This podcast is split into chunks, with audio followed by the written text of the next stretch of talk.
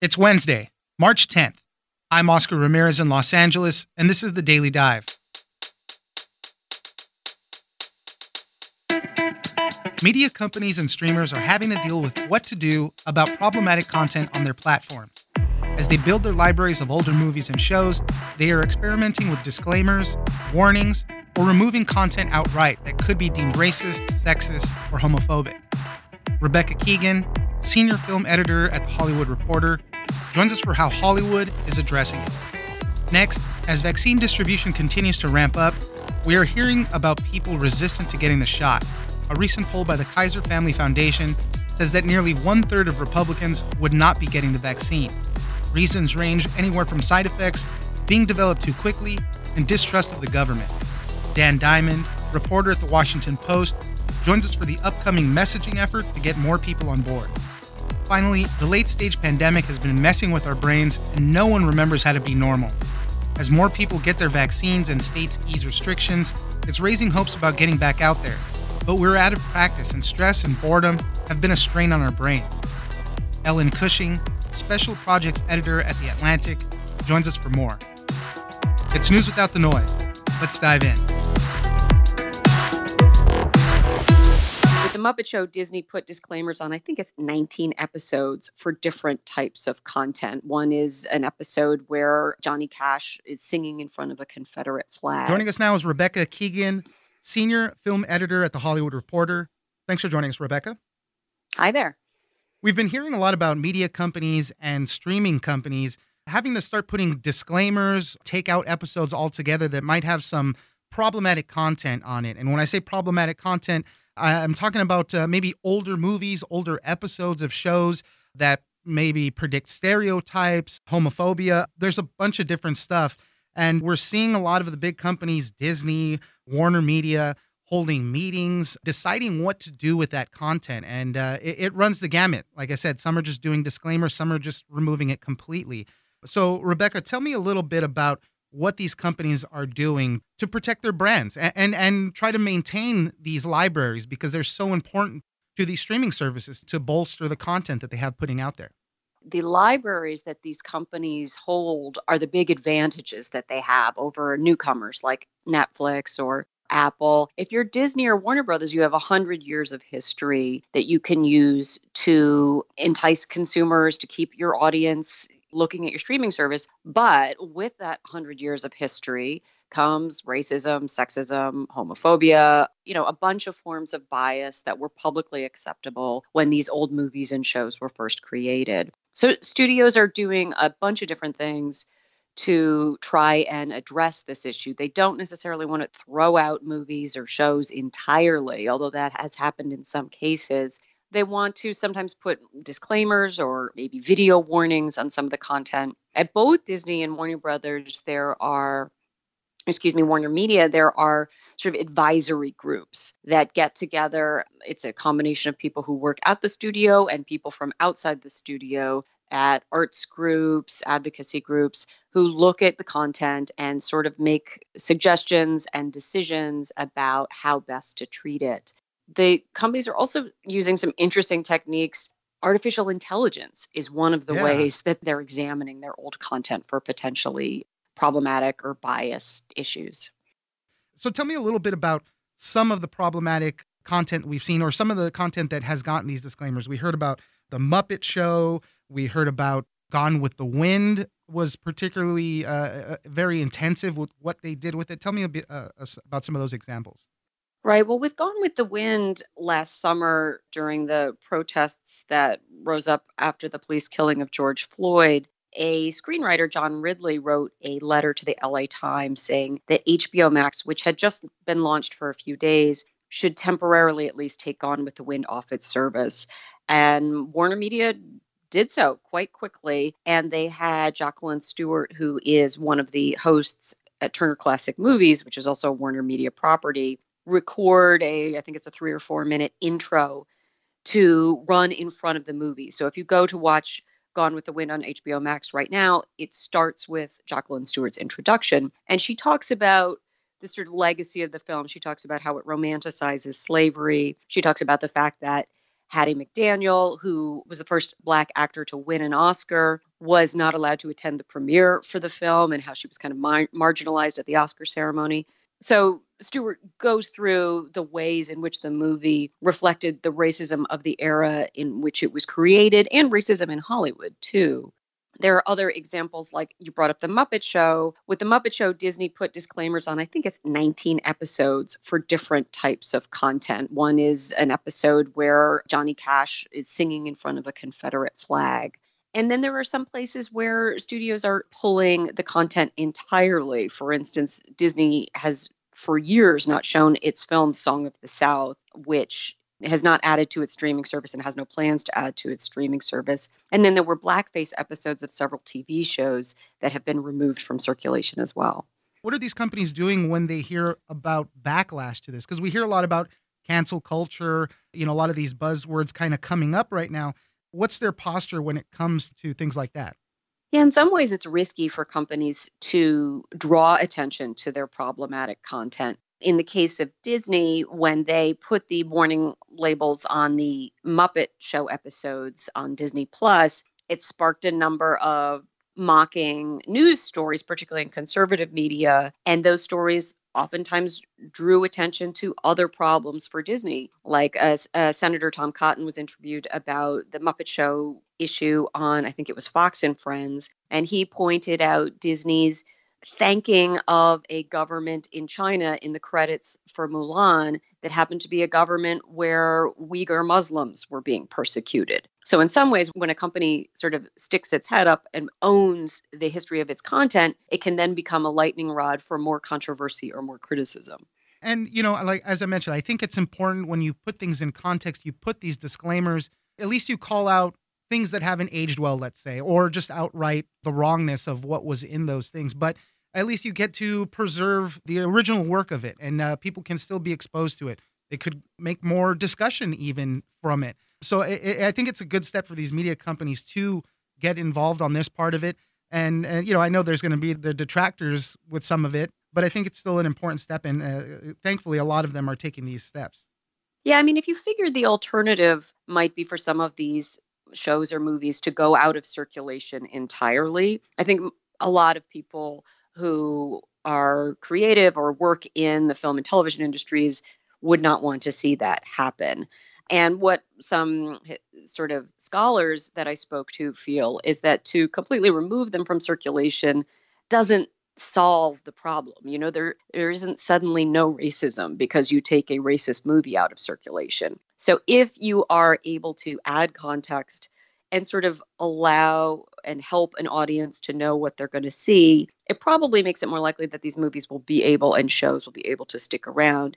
And in some ways, it's not so different from the fact that we have a warning when a TV show is going to have smoking or when a movie has nudity or violence. Now you may see a warning that a, an old movie has blackface in it, and people may get used to these warnings in time. Rebecca Keegan, senior film editor at The Hollywood Reporter, thank you very much for joining us. Thanks, Oscar.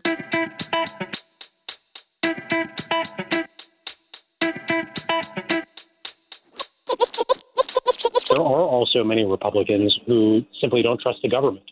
President Trump has worn down the reputations of people like Tony Fauci. Other Republicans on television news like Fox have attacked the government response. Joining us now is Dan Diamond, reporter at the Washington Post. Thanks for joining us, Dan pleased to be here. Thank you. We're seeing the vaccination efforts ramp up. We're all hoping to get to that herd immunity number of about 7 to 85% of the population vaccinated. That's where public health experts are going to feel really comfortable where we might get a handle on the pandemic. And still, we're seeing a lot of vaccine hesitancy in a lot of different pockets of the country. Communities of color have been uh, hesitant, although those numbers might be getting a little bit better. But one of the other sections of the country, Republican voters, we're seeing a hesitancy there. I think a, a recent poll said that about one third of Republicans said they definitely will not be getting the vaccine. And there's a lot of stuff that plays into that. So, Dan, tell us a little bit about what we're seeing. Well, I think one big issue is that many Republicans were convinced last year by the rhetoric of President Trump, by some other Republicans who were addressing the coronavirus crisis through a political lens that coronavirus was overblown, that it was not the threat that public health experts were making it out to be. And some of that has stuck with the Republican voter base, who now, being told that they should get the vaccine, don't want it, don't think it's needed, think that they've already made it through the worst of the pandemic. There are also many Republicans who simply don't trust the government. President Trump has worn down the reputations of people like Tony Fauci. Other Republicans on television news like Fox have attacked the government response. So some of that plays in as well. I know there's a lot of people that were even involved in Operation Warp Speed, other Republican analysts and pollsters that are also kind of confused about this, about why they wouldn't want to get it. We just heard new CDC guidance saying that, you know, if you're fully vaccinated, no more mask. You don't have to social distance with other people that have been vaccinated. So you would think all these things would be a draw for wanting to get the vaccine even more. I do think there's a motivating factor in that the more people who have been vaccinated are encouraged to go back to normal life, to see their families, to go back to work, to do other things that we've had to give up for months, not a year, that that will get some of the holdouts over the hump and perhaps get them to go get vaccinated, even though they've turned down opportunities before. And so, what we're seeing now is that people are looking for credible messengers for Republican voters who might still be hesitant to taking the vaccine. There's already those types of efforts for communities of color, but attention is being focused on this. And I know one of the pollsters, I think Frank Luntz, one of the conservative pollsters you talked to, is organizing some events so that they can try to get that messaging right. That's kind of the next step for them. There's a focus group that's going to happen in a couple days. Luntz, the longtime Republican pollster, is going to be convening still undecided Republicans on the vaccine. There will be some Republican politicians joining as well. The goal is to come up with messaging that can be used to win over people who are on the fence and figure out how to get them to finally come on board with the vaccination effort. And who are those messengers going to be? Because, as you mentioned, President Trump was always touting how Operation Warp Speed was going and how quickly things were being developed as far as the vaccines go but he never really said go out and get the vaccine. It wasn't until CPAC uh, just a week or two ago that Trump first explicitly said go get your shots. So, kind of keeping in with that, if the former president isn't uh, hyping it up, isn't saying people should go get it, who are the effective messengers for these voters? Well, I think they're still trying to figure that out, but there's a belief that doctors, local community leaders, perhaps religious leaders, those might be the best and most convincing figures, especially given if you're a holdout, uh, you've already heard national figures, politicians talk about coronavirus. But when someone is closer to you, that that person might be more convincing. And I know the Biden administration is doing research here as well, figuring out how to arm doctors, nurses, and other folks with messages to get holdout Republicans on board with the vaccine. How many people uh, would you say are in the camp of they don't think that this rises to much more than a flu. Not necessarily calling it a hoax per se, but just that it, it isn't really something to be worried about. Of the Republicans that I spoke to, and then the surveys that I read, it's a significant number of the holdout Republicans, but it's certainly not the majority. Many Republicans who don't want to get the vaccine are more worried about side effects. They're more worried about the risk of a fast vaccine, one that was developed only in a couple of months, as opposed to the normal years. I should stress that scientists and public health experts do not believe that this vaccine is unsafe. They have put their own stamps of support behind it.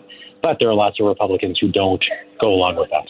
As you mentioned earlier, as more people start getting the vaccine, they'll see that there really aren't that many serious side effects, let's say, and that it is being effective, it is working, it is safe. So maybe that hesitancy will go down with those people there's a real hope that the more people get vaccinated, the more the holdouts will see that the vaccine isn't unsafe and rather that people are getting it, doing well, and hopefully not getting the coronavirus. Dan Diamond, reporter at the Washington Post, thank you very much for joining us. Thanks for having me.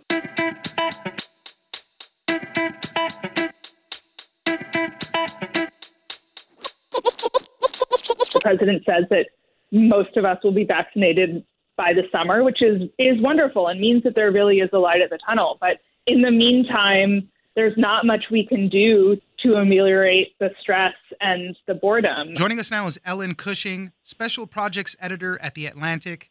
Thanks for joining us, Ellen. Thank you for having me. I came across your article and uh, right away I sympathized with it. I felt like portions of that were exactly my life. And I felt like that's a lot of people. So many people have gone through this pandemic and it feels like we're nearing the end of it, but we might be just as confused as forgetful as ever. The top line of your story we've been doing this for so long, we're forgetting how to be normal. And I totally agree, like on all aspects from Zoom calls transferring back to normal conversations with people in person seems weird. In your article, you notice how you're forgetting a lot of things. Ellen, tell me about uh, why you wrote this. And the big question, I guess, are we getting more forgetful as we're going through this, or are we just out of practice?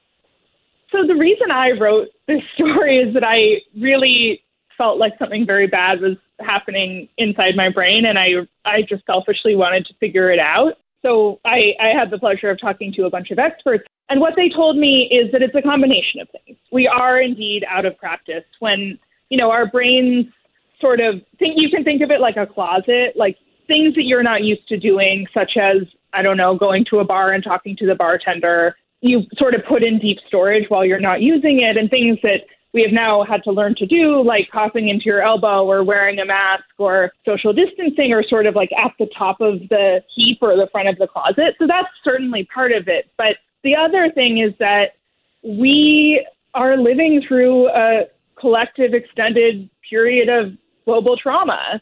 And that is really bad for your brain. Stress is really bad for your brain. Lack of exercise is really bad for your brain. Lack of novelty. So, commuting, meeting new people, going to events, having sort of serendipitous moments, like all of that stuff that we're not doing not doing that is really bad for your brain. So that's part of it. It's, it's just bad for cognitive ability. Let's focus on that a little bit more. There was a large share of Americans that were reporting symptoms of anxiety disorder, depressive disorder, both. You know, quad, the num- numbers quadrupled from 2019 to 2020. So we're seeing people, you know, stressed out, grief, boredom, depression. And one of the experts you talked to said we're basically all walking around with some mild cognitive impairment this is bad for our brains right now. But obviously, we can't help it. We're stuck in these cycles that we just keep going through because of, uh, of shutdowns and reopenings and all that. You know, there is a light at the end of the tunnel. A lot of Americans are getting vaccinated. The president says that most of us will be vaccinated by the summer, which is is wonderful and means that there really is a light at the tunnel. But in the meantime, there's not much we can do to ameliorate the stress and the boredom that expert who said we're walking around with mild cognitive impairment did say that there are things you can do to help anything that introduces novelty. So, cooking a new recipe or trying a new thing or doing a crossword, anything at all that introduces novelty, going to a different grocery store um, helps. Will, you know, that sounds very bleak, but that's, you know, your novel experience for the week, but it helps. Going to a different part of town, whatever it is, anything that's new to you, to your brain, does help. But that's only a short term solution. The long term solution is getting everyone vaccinated. You know, I just went to a restaurant for the first time in a long time. And I was like so excited. I was like nervous. I was like fluttering around. My wife had to tell me, you know, calm down. Like, this is just like it was before. And I was like, I, I don't remember this and it's just so true that you know we forget some of that stuff quickly and you even made mention in the article you know humans forget and we forget pretty quickly and we replace those things kind of out of necessity but once we things start opening back up we'll, we'll get back into it that's kind of the hope for everybody i think certainly like this is not a permanent state don't don't worry if you're feeling forgetful or just sort of like you know i got an email from someone yesterday that was like I don't know how to put on my outside shoes, and it that will come back. I promise. I promise that will come back. Ellen Cushing, Special Projects Editor at The Atlantic. Thank you very much for joining us. Thank you so much.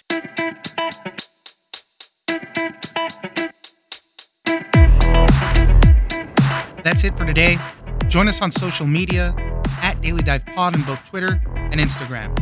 Leave us a comment, give us a rating, and tell us the stories that you're interested in follow us on iHeartRadio, or subscribe wherever you get your podcasts. This episode of The Daily Dive is produced by Victor Wright and engineered by Tony Sorrentino.